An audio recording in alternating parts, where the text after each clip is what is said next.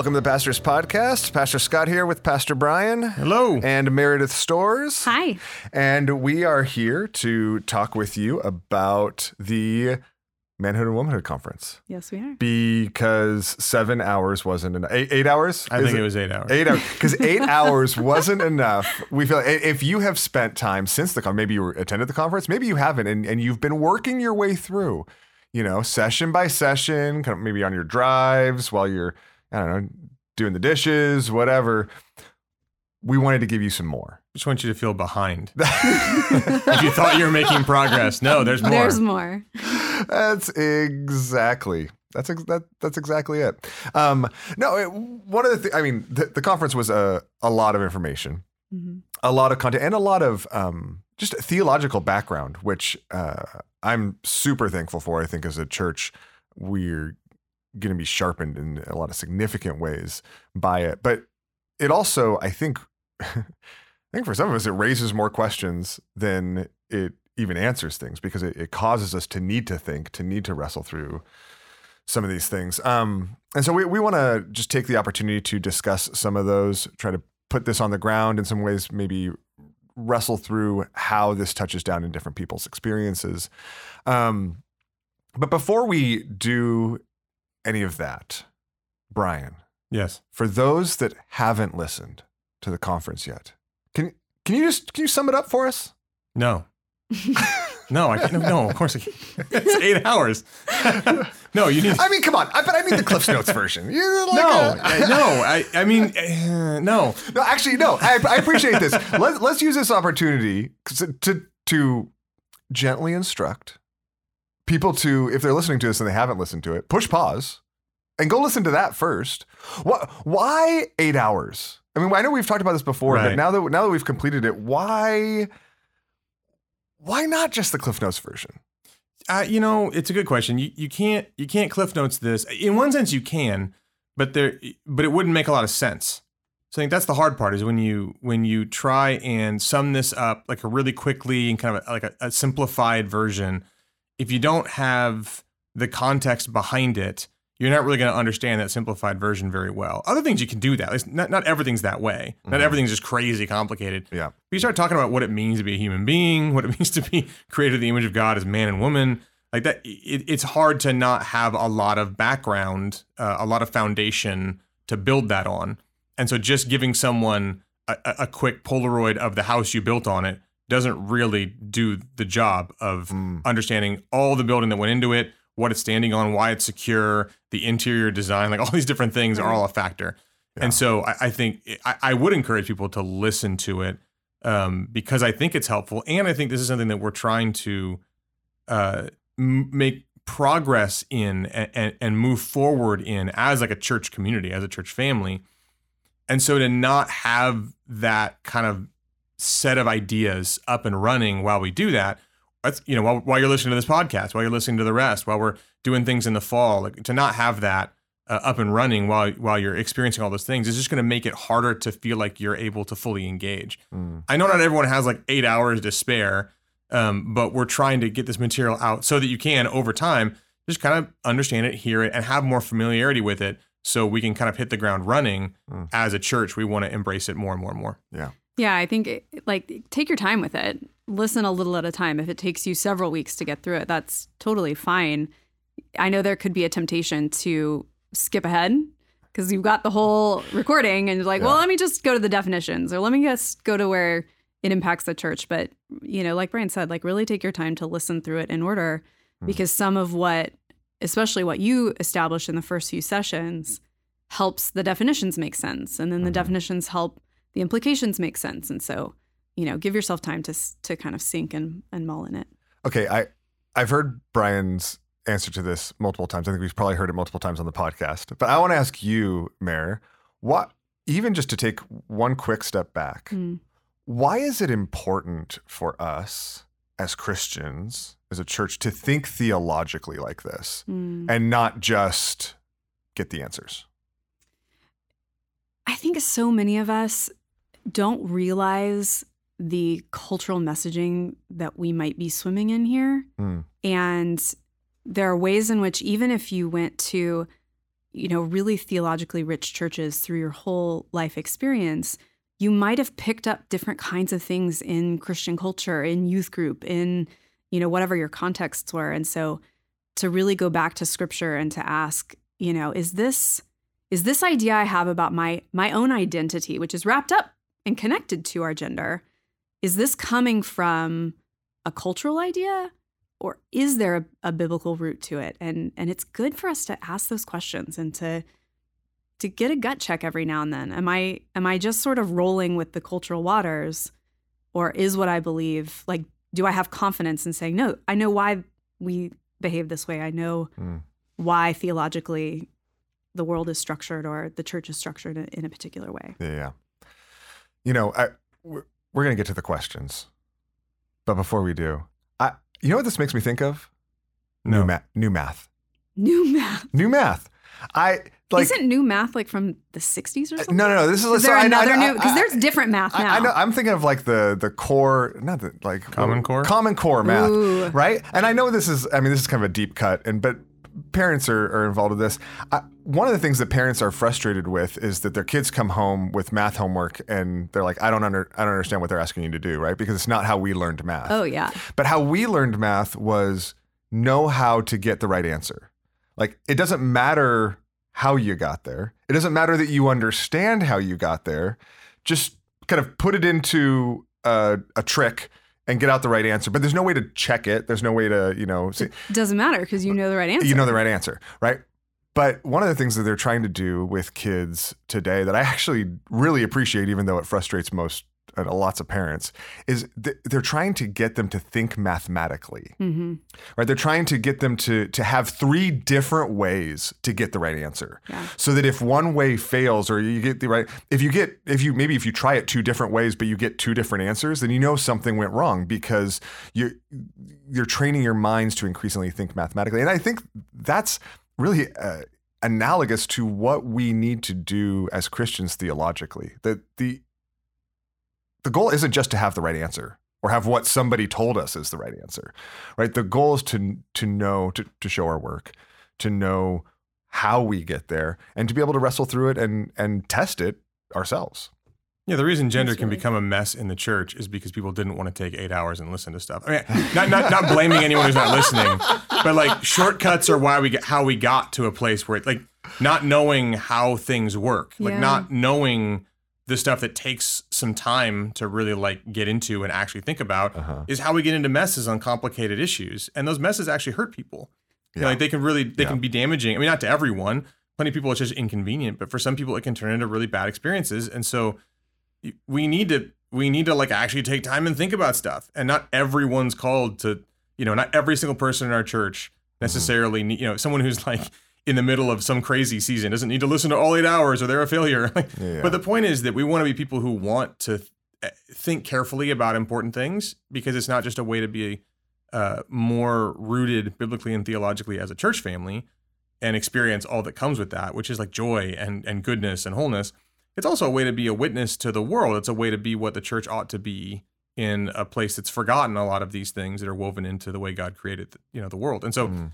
it, it, it, it makes sense if we want to avoid things becoming, you know, a mess in in complicated issues. It's going to take a few hours of thinking. Yeah. Um, and that is very similar to to the common It is, core. You're not wrong. That it's actually a really great analogy. Yeah. I sat in a, a workshop with our lower school teachers where they were explaining how we do math, and Uh-huh. I, it was it blew my mind. I'm I'm It telling was, you. I was like, oh, this I- is so yeah. because what happens then? Not to take too much of a, a detour, but like by the time you get to calculus, Yeah. you don't know what you're doing. yeah. If all you did was learn the answers, Yep. you get to a point where you're like, ah, I'm tapped out. I memorized as far as I could go, and Yeah. I think that does tie And into people how say we I'm I must be bad at math. right. Yeah. You know, And- like and that you and you carry that with you. Yeah, Yeah. yeah, yeah. I mean, and what a great example, right? Because the, it it's not a problem for the simple problems, No, but when things get complicated, is when it the, the problem It rears its head. It's yeah. really it's really a big problem. And uh, in case you hadn't noticed, on the theological side, we are swimming in a world filled with complicated theological questions. Oh, yeah. right? Like not simple ones. And it's why this is, I, I, and I think to me, that's why this is important, not only on this topic, but also as an example for how we um, want to increasingly strive to think through and wrestle through Yeah. complicated questions. Yep. It's gonna feel hard. I think it's it's worth mentioning that. Like if we're asking you who are listening to this to to come along with some of this stuff, it's gonna it's gonna feel hard. It's hard for us Mhm. who are Yeah. like recording this because there's like muscle atrophy. Like this isn't something we- you know. Mm. It, it's it's like being the parent who learned this one way Yeah. to do long division, and they're like, wait, what is? Why why are you drawing like boxes and circles and like like what in the world is happening? Yeah. What is is that a remainder? Like what is that? and there, it's just very difficult because that you've you haven't been asked to do this kind of in your time, and now you're being asked to help someone else do it. Like it just Mhm. it- it's gonna and and that's why I think it's so frustrating because it feels unnatural. It feels like it shouldn't have to be this hard. And in a sense, it's very similar to you know any kind of eh, atrophy or or, or any way in which you're not used to doing something that once you get up and going, like your mind is built for this. Yeah. Your your your Yeah. soul is built for contemplating the things of God. That's not just for like pastors, people with a lot of like leisure time. Yeah. Like it's kind of for everyone in different ways and at different levels. That's a thing. So like if it feels hard, that's because we're trying to turn a, a, a- a big ship. The Yeah. world isn't broken. The church is doing great in so many ways across the world. hmm But this is something where where we are, we've kind of not done this for a while. And so if it feels like, ah, this is fr- I gotta li- I'm listening to stuff, I don't know how to think like this, that totally makes sense. Yeah. Um, and it's supposed to feel that way. And we're not doing it just for us. We're doing it for us and for next generations and for other people in, in, in the church and the culture. And Mm. and so, you know, just expect a little frustration, Yeah. but eventually expect it to be kind of like riding a bike, where like you know the motions, you know the balance. It's kind of it's in you in a way that remember learning, man, that was something else. So Lots of skin knees. yeah.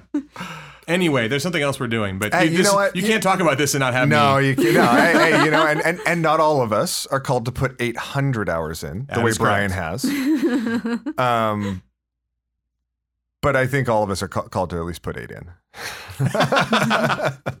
um, so coming out of that, so all that to say, if you haven't listened, start there. Now, now that you have listened to all eight hours, You're back. that's right. Um, we we do want to talk a little bit about how this touches down in people's experiences, how this touches down in the life of the church, um, and not just the church, kind of uh, hypothetical, but like, but our church, but Cornerstone West LA.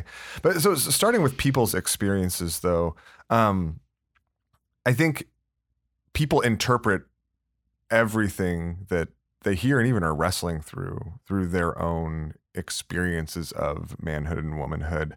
Um, as you both have wrestled through these topics, talked with people about them, um, what are some of the common experiences people have had as men and women in churches that shape how they hear or experience the topic of manhood and womanhood? So if you've been in a church that does like gendered retreats, I think a really good tell when you have like all the women gone on retreat, what does Sunday look like? And Mhm. how different is that from a regular week? And Mhm. vice versa. If all the men are gone on a retreat, what happens on Sunday? Mm. And I think each of us has a different answer to that question, whether it's you know, maybe Sunday looks pretty similar, except there's no one to staff childcare because all the women were gone. And what do we do with the kids? Or, you know, maybe you start to see like, wow, everybody really has to pick up and help out with different things because our church really did have men and women in lots of different roles. And Mm. uh, so I feel like if you reflect back on your own experience, whether you had a weekend where all the members of one gender were gone at a time, or just hypothetically, like what would that have looked like? And I think Hmm. each of us is going to kind of come at, at a different answer there. That's interesting. That's an interesting thought. I, yeah, I don't know. I have, I have my own thoughts, but what do you think, B? I mean, I, uh, one email we got was helpful because it says something similar. It's like kind of yeah, my experience growing up in the church was like, if all the women disappeared, like nothing would really change. Like the church would kind of just still keep doing exactly what it was doing, and it would, it would like it would be fine. Mm. And I think that's such an interesting comment, um, and I think accurate to some people's experience. Um, and and so there's a way that just it, and that's not about necessarily just who's like doing what activities.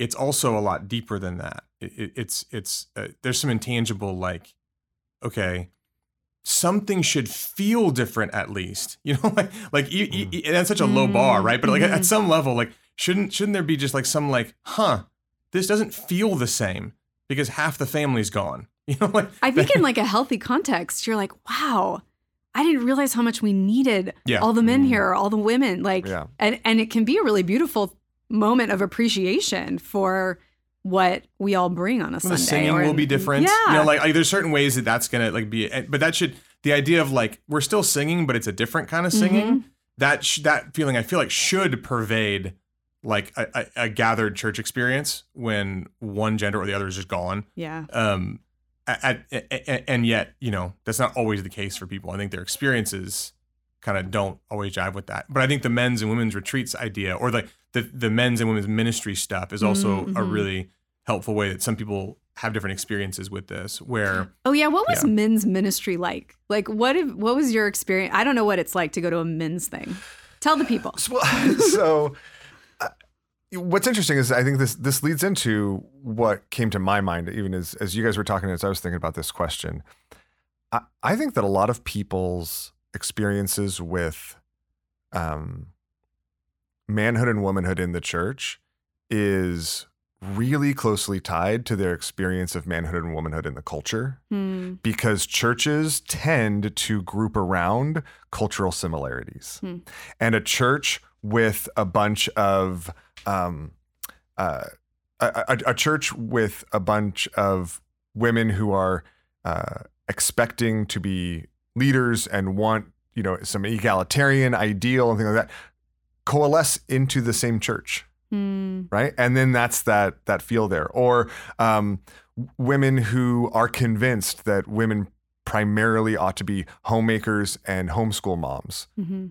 tend to coalesce into the same yeah. church community and so whatever in, in one sense whatever their cultural expectations or convictions are oftentimes get mirrored in local churches and it, it leaves us oftentimes talking about manhood and womanhood in a way in ways that just assume we're all on the same page like of course we all know you know and and oh of course it's like this Hmm. wherever we are on the spectrum whatever whatever local kind of manifestation that is we talk about it like we're all on the same page where the local church is i think uh, meant to be a place of diversity and wrestling and struggling through okay what, what does this look like Hmm. um, in our various contexts and so to answer your question what does a man you know, what does a men's retreat look like well it uh, a men's retreat in Simi Valley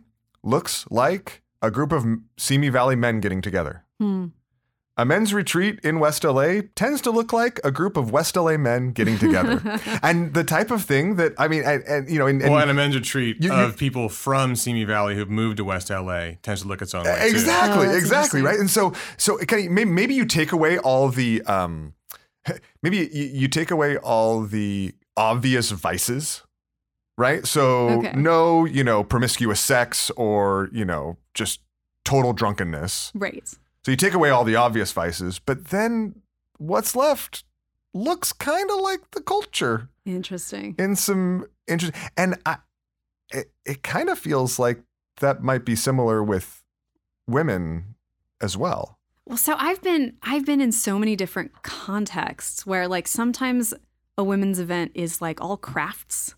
Um, and sometimes they're like bad crafts, Mm-hmm. but that's like the vibe of the people, and like not to like I'm so curious about the on- distinction between a good craft and a bad craft, but, but keep going. That's for another podcast. uh, but like, it- there's just there's a uniqueness. I appreciate what you say about uh, the culture. I, I went to a retreat once of women who were mostly like from like the South Bay, like Orange County area, Uh-huh.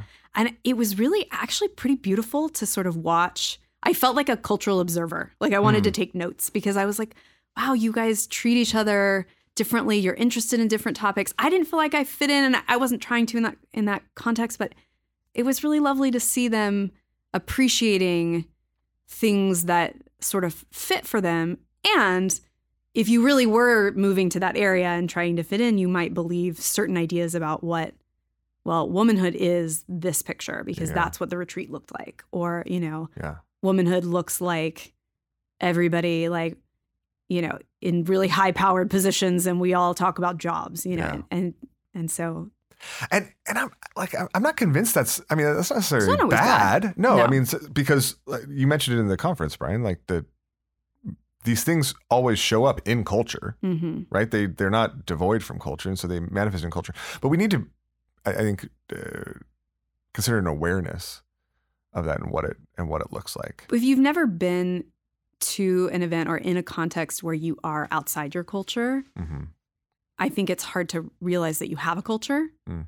Uh, I mean, that's something that like Phil, my husband Phil, grew up overseas and like has been such an incredible observer Mm. of different cultural experiences because he sees it differently. He's like, "Oh, you see how they're all doing X, Y, Z," and I'm like, "Wait, oh my gosh, you're right." Yeah, And I, I as the one swimming in it, hadn't seen it until somebody else pointed it out. Yeah. I think that's the hard part about like the when when you you know become a Christian or you grow up in a church, um, you do think that that's just the way it is Mhm. everywhere. Yeah, And I think in West LA, um, you do have a lot of people who are from different places yeah, who come here assuming it must be that way here, because that's just what men do. That's what women do, or that's just what Christians do, or Christian men or Christian women. hmm And so a lot of the conference stuff, um, that that's going to affect how you hear it yeah, because you're hearing it in the backdrop of what here's what men are and do from a Christian perspective that you picked up because that's the church you grew up in. Yeah.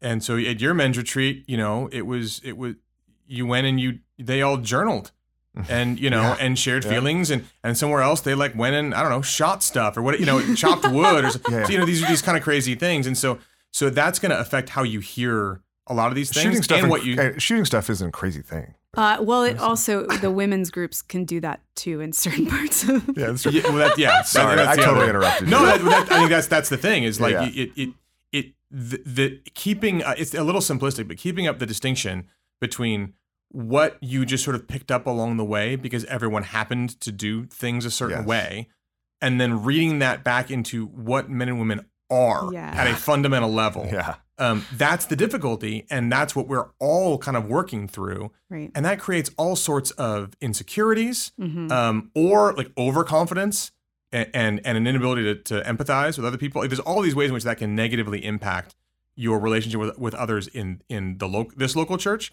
yeah, um, or with people in the culture, or even internally to yourself as you think about what a man is, what a woman is, and being able to separate out those things that you just kind of picked up as assumptions, Yeah. which we all do and is totally natural Yeah.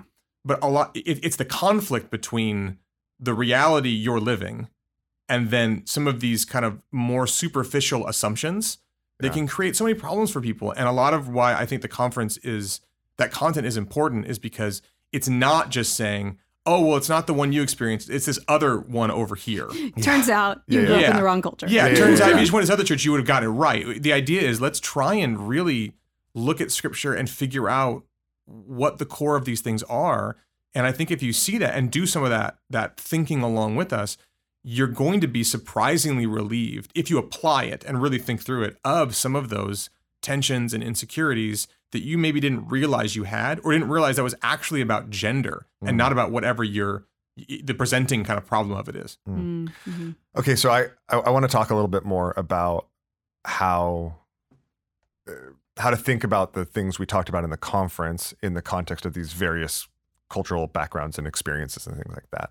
Um, before we get there, I want to I want to suggest one additional kind of common experience in the church and uh, see what you guys think about this. And maybe uh, for those listening with kids, it's just it's a little bit more of a, a mature subject matter, so I'll let you make your di- discretion. But I, I also think over half the time, conversations about manhood and womanhood are conversations about sex. Hmm. So, eh, and this is unique about the church, and I think something we need to like think through carefully as well. We're so many times when we're, you know, what's a man, what, what's a men's retreat like about? Well, it's it's about lust and sex, right? Like, I mean, uh, they're not all, but like ha- half that's a of real them, thing. but half of them are. Yeah. And Oh, wow. if we're ever going to talk with men and women separately, it's because we can talk about everything together except sex. And if we're going to talk about manhood and womanhood, Mhm. all of a sudden we're talking about purity culture and we're talking about like, and I- I also think that a lot of people's experience of talking about manhood and womanhood relationships between men and women, if it's not about the theological, you know, what what is a woman allowed to do and not allowed to do in the church conversation, then it's oftentimes about sex.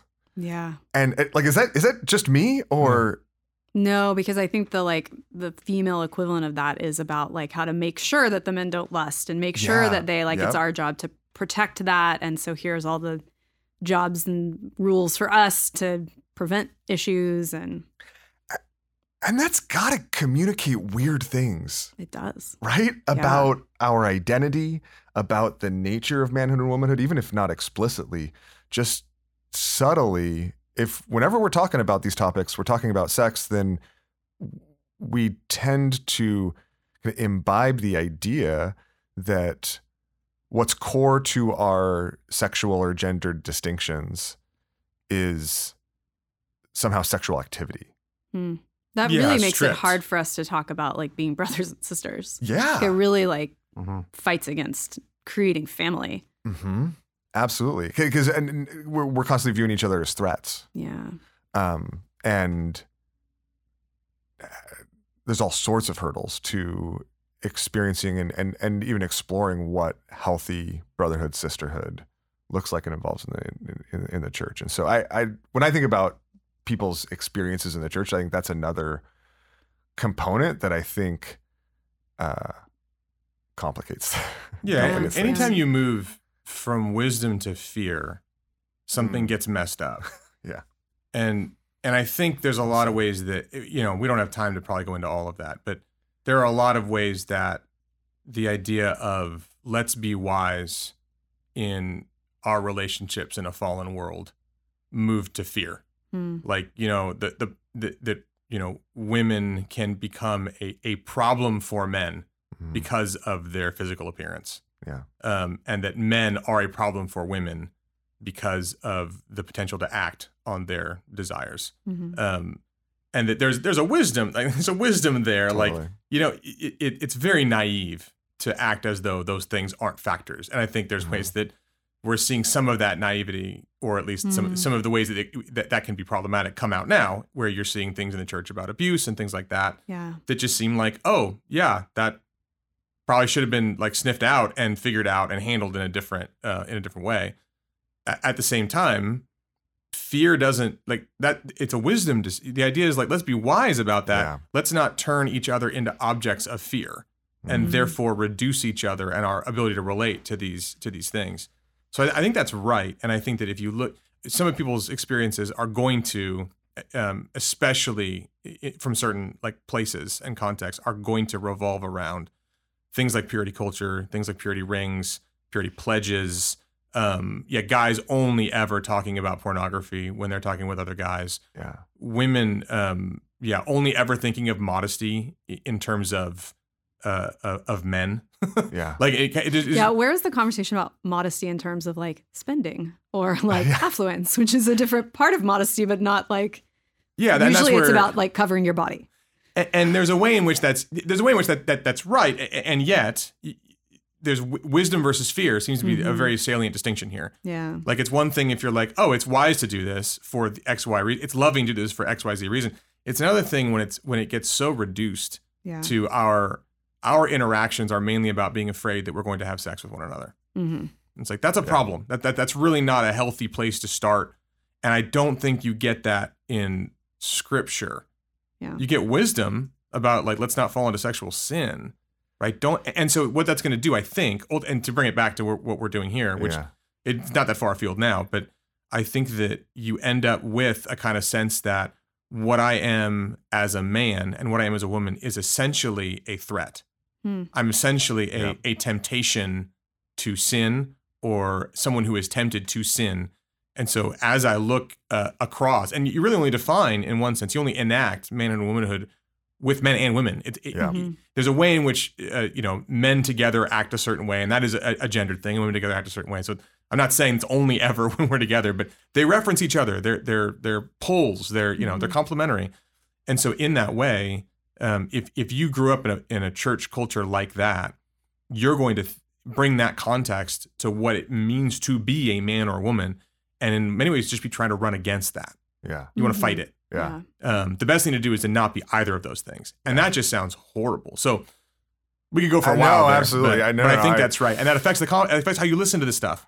No, it's it's it's so affirming. I mean, I'm I, we've talked about. I'm doing actually a conference session this weekend about the relationship between men and women, and I'm going to do it in an hour. And I, I'm like, I'm like, I, you need to listen to eight hours. This is what I know. But but I think that it's so it gets so complicated because when we view one another as threats, fu- most fundamentally, Mhm. then that it, it does it shapes how we view manhood and womanhood themselves it it, it shapes so much of of that and, and not that and actually you mentioned you know that sometimes the naivete is kind of come to roost i don't even think it's the naivete i think that it's this same I mean, there's some of that in there for sure, but I think it's this same attitude that says, oh, the way we solve problems is through avoidance Mhm. Yeah, that's good. that is what's produced and and promoted abuse in in the Hmm. church. Like, wait, that that's not how we solve problems. Well, you don't solve character problems by just like keeping things separate. You just, you you solve them by dealing with people's hearts, Yeah. right? Like if if if a man and a woman can't be in each other's presence without like sexual problems, that like the answer's not avoidance. Yeah. The answer is sanctification, like Yeah. transform. No, it, maybe the immediate answer is avoidance, right? In wisdom, but there's a bigger, Purity's bigger than not doing something wrong. Yes, absolutely. Like- and I, I was actually thinking about this just the other day because I think that we inter- we assume we're going to get back to our actual topic. I promise. Um, but we assume that the opposite of modesty is sexiness, Hmm. but the opposite of modesty is vanity. Right? interesting. Like like the opposite of modesty is vanity, and Yeah. it uh, one subset or one manifestation of that could be the sexiness or you know the the, the portray- but w- when we truncate it then again and and I think why this is important even to this conversation is because that deeply informs how we think about manhood and womanhood Mhm. right? When women are taught in the Bible to be modest, then it we we we interpret, we hear that through a sexualized filter, Right. as if all that th- is being talked about here is is uh, sexuality, sexiness. It's, and there's a again that, that that's a piece of the puzzle. But whenever Scripture talks about modesty, it is so much bigger, Bigger. Bigger. so much yeah. bigger than that. Say the phrase. So what's the what's the thing for the conference session? You had a couple things. They were Uh, good. They should they should be Yeah, so then I was talking to, posterity I, I- recorded. I was talking to Brian the other day because it was like Tuesday before the conference, and I'm like, okay, I don't have a session yet. I, I have a thesis statement, um, but essentially, my my thesis was that the the church tends to um, see one another, men and women see friendships with one another uh, fundamentally as uh, as threats. And in the ideal situations, they can act familially. Hmm.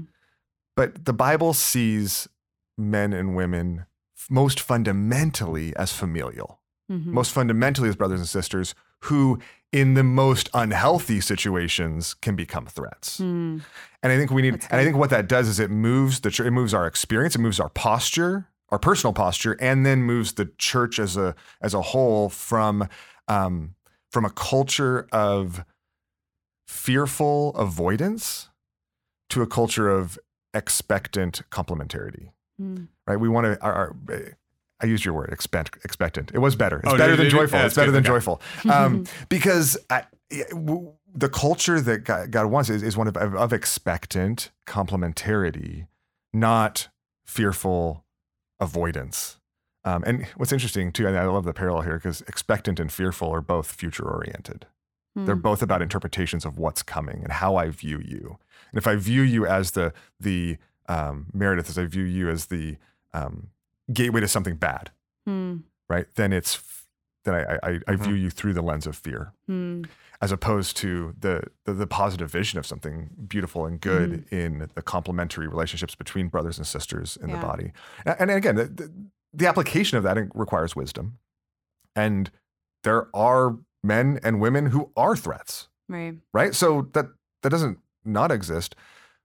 But the fact that there are some that are threats, causing us to interpret all as threats, um, really eats away Yeah. at not just our relationships, not just the local church, but our, our whole understanding of what man and womanhood is. I think that's a really big shift to make too. And I think just listening to a podcast or a conference and hearing it isn't going to be like, cool, tomorrow, now I know it's not this, it's this. I think there's a way in which this truth is going to have to take some time to like allow the Holy Spirit to like shift our perspective. And if, Yeah. especially if you either truly had an experience that taught you to fear, hmm the opposite sex or if that really is the culture you grew up in like you know through prayer through the work of the spirit like Yeah. as our hearts change i think we can move into that and it's okay if that takes a little bit of time hmm Yeah, that's. I, I think you're exactly right, and it's so part. It's part of why I'm a little bit frustrated as I prepare for this session because I'm like,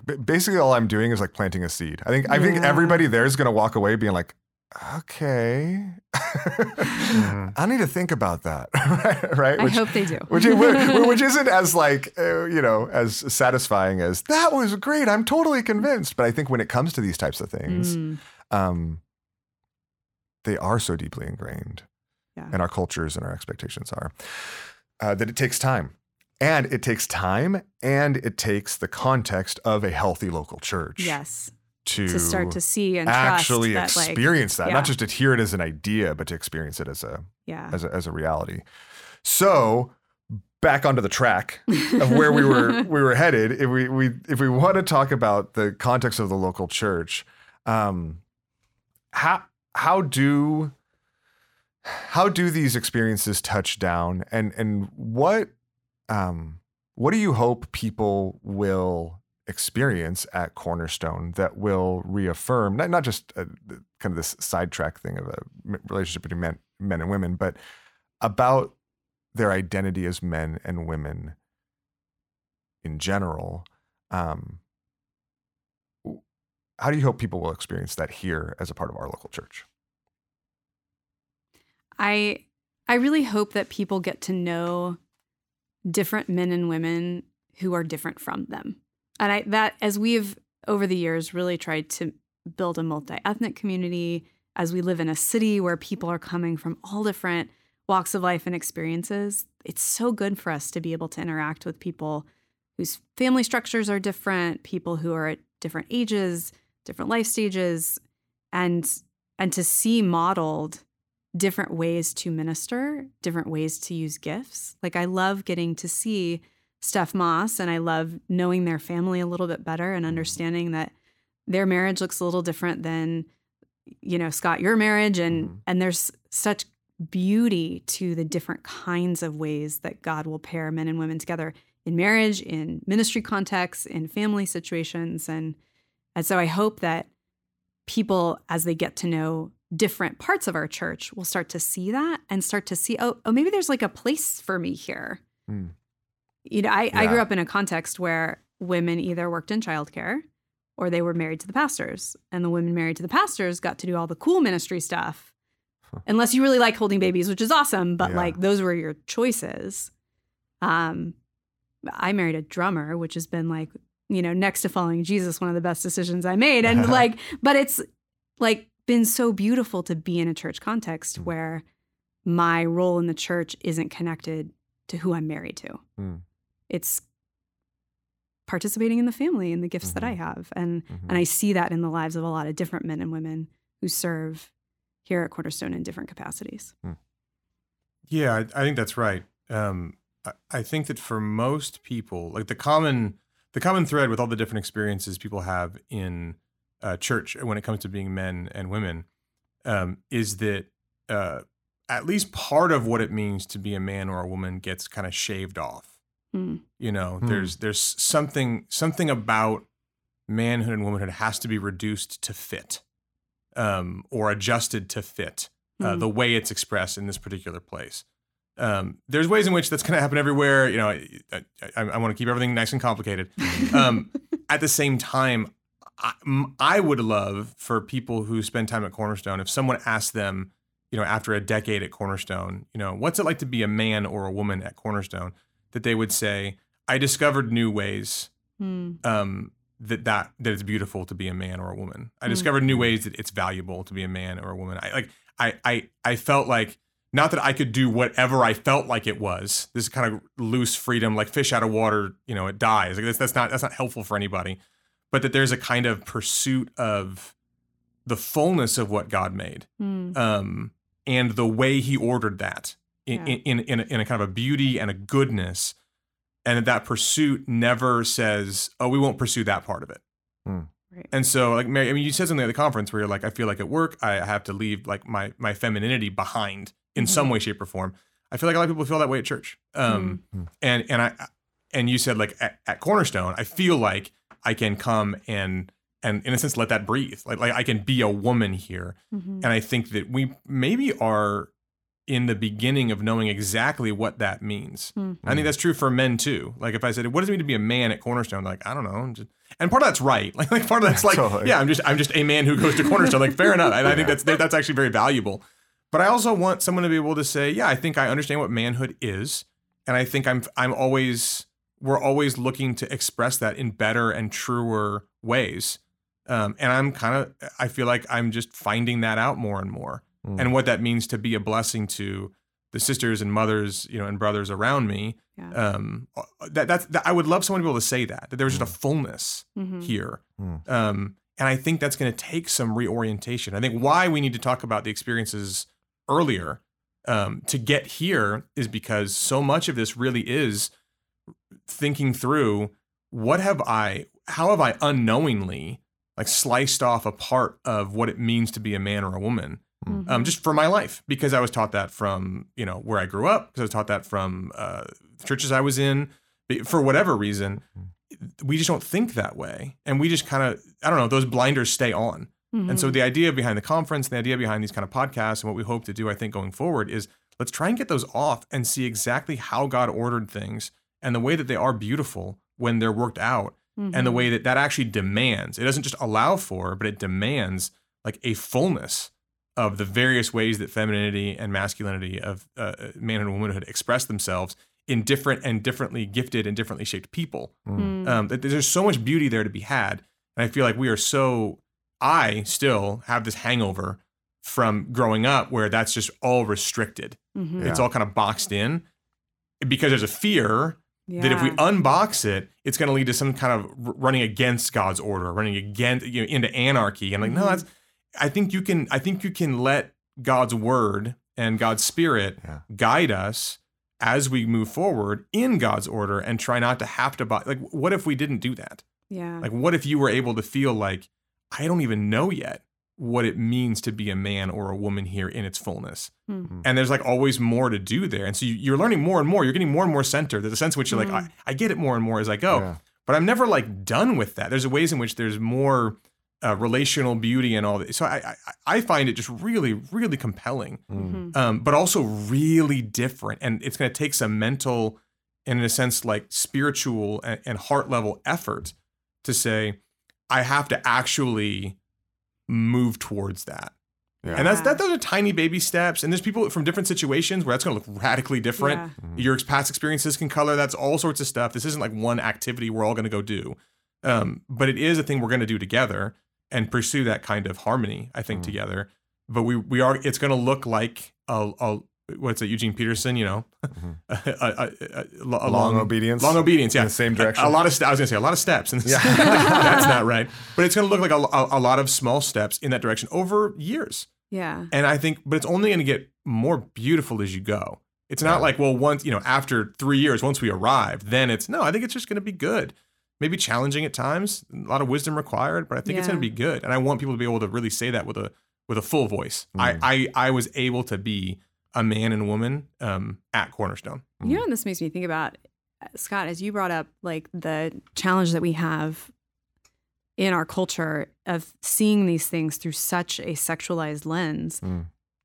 It's hard for me to bring my femininity or, or my womanhoodness, womanhood into the church Mhm. if I see that only as like a sexual thing. Mhm. and and then I'm afraid to talk even if I feel like confident that I can be a sister to someone I'm worried that like if I talk to this guy in my community group is his wife going to get weird is he going to feel weird and yeah. and to start to take those baby steps toward like well, what if I like what if I really believed that this person's my brother Yeah. and just talk to him like a real brother. And and you do it once or twice and you as a community start to build those relationships and then you really find that like bringing myself as a woman to the church isn't about my sexuality. Yeah. That happens in my marriage. Yeah. And this is about me as like a, a more complete person. hmm I think I think it's such a beautiful picture, and I think you, we we experience it more and more, and it it breaks down these barriers Mm-hmm. that kind of the over sexualization of our culture Yeah. puts up. Um, I think that it it, it- doing that uh, doing that scares us, Mhm. right? Because it it of both the dangers and kind of the unknown. I, I think when it comes to the the, the dangers and the, and the real sexual dangers that do exist, um, as I was wrestling through this, and I I've, I've looked over the last couple weeks through like dozens of different people's guidelines for men men and women relationships, and I'm like, uh, okay, like almost, you know, like what, like I, like I, I, I, couldn't find a list that I wanted to that or that I like could totally endorse, and so I'm like, maybe I make my own list. Mm. I was like, wait, what's the theme? Like, what's the consistent theme here? And when it came to kind of guarding against the the sexualized side of things, the the theme was just honesty. Hmm. Like if I'm ever if I ever take even the smallest step away from just total honesty with my spouse, with a person, with myself, Hmm. like then like that is the alarm. Yeah. right? Like i'm headed in the wrong direction if i'm if i'm not confessing regularly. Now again i might have a temptation but then i confess it. I'm honest about it right? I confess it. I, I have accountability whatever. Like if there's ever any but as, as i take one step away from honesty it's it, it, it all breaks down. And i think in in an, kind of an analogous way brian that the fear that we have that this is just going to like result in anarchy right? It again is about fear. It's not about pursuing truth. And wh- whenever i experience any of that like ounce of um, fear or or even i don't know maybe even honesty about the wrestling i'm doing about what it means for me and my personality and my to be a man then I'm I'm I'm kind of putting up this facade and I'm I'm doing all these these different things. I I, I don't know. I, we uh, we could talk about that a bunch, but I, I the question I want to ask you though, I want to I want to kind of pivot from there on. And you may have you may have just answered this question. And so you can tell me if you just answered this question, but I want to like ask it a slightly different way to see what it brings to your mind. As you were working through all of this research and wrestling through just even the the theological of this. I mean, one of the things I love about getting to work together with you is you you always you, you can't not do so as a pastor. Right? It's never theoretical. It's always like what were the pictures that formed in your imagination as you thought through the theological realities? Like what what kind of pictures for our local church did your sanctified imagination see for what this could be like in our midst? Um, I think uh, some you know, some combination of web and tapestry. I, I it, kept coming up. I, um, there's this kind of image. I, I did I did do that. That's kind of really fascinating. You asked that. I don't want to like talk that way that often, but I, I did. Um, and one of them was uh, each each individual as kind of a little like node, a little like I don't know marble or a little like piece of light, Mm. um, and having them begin to connect with each other in this very dynamic way where they're not it, it, it becomes like a three-dimensional kind of web.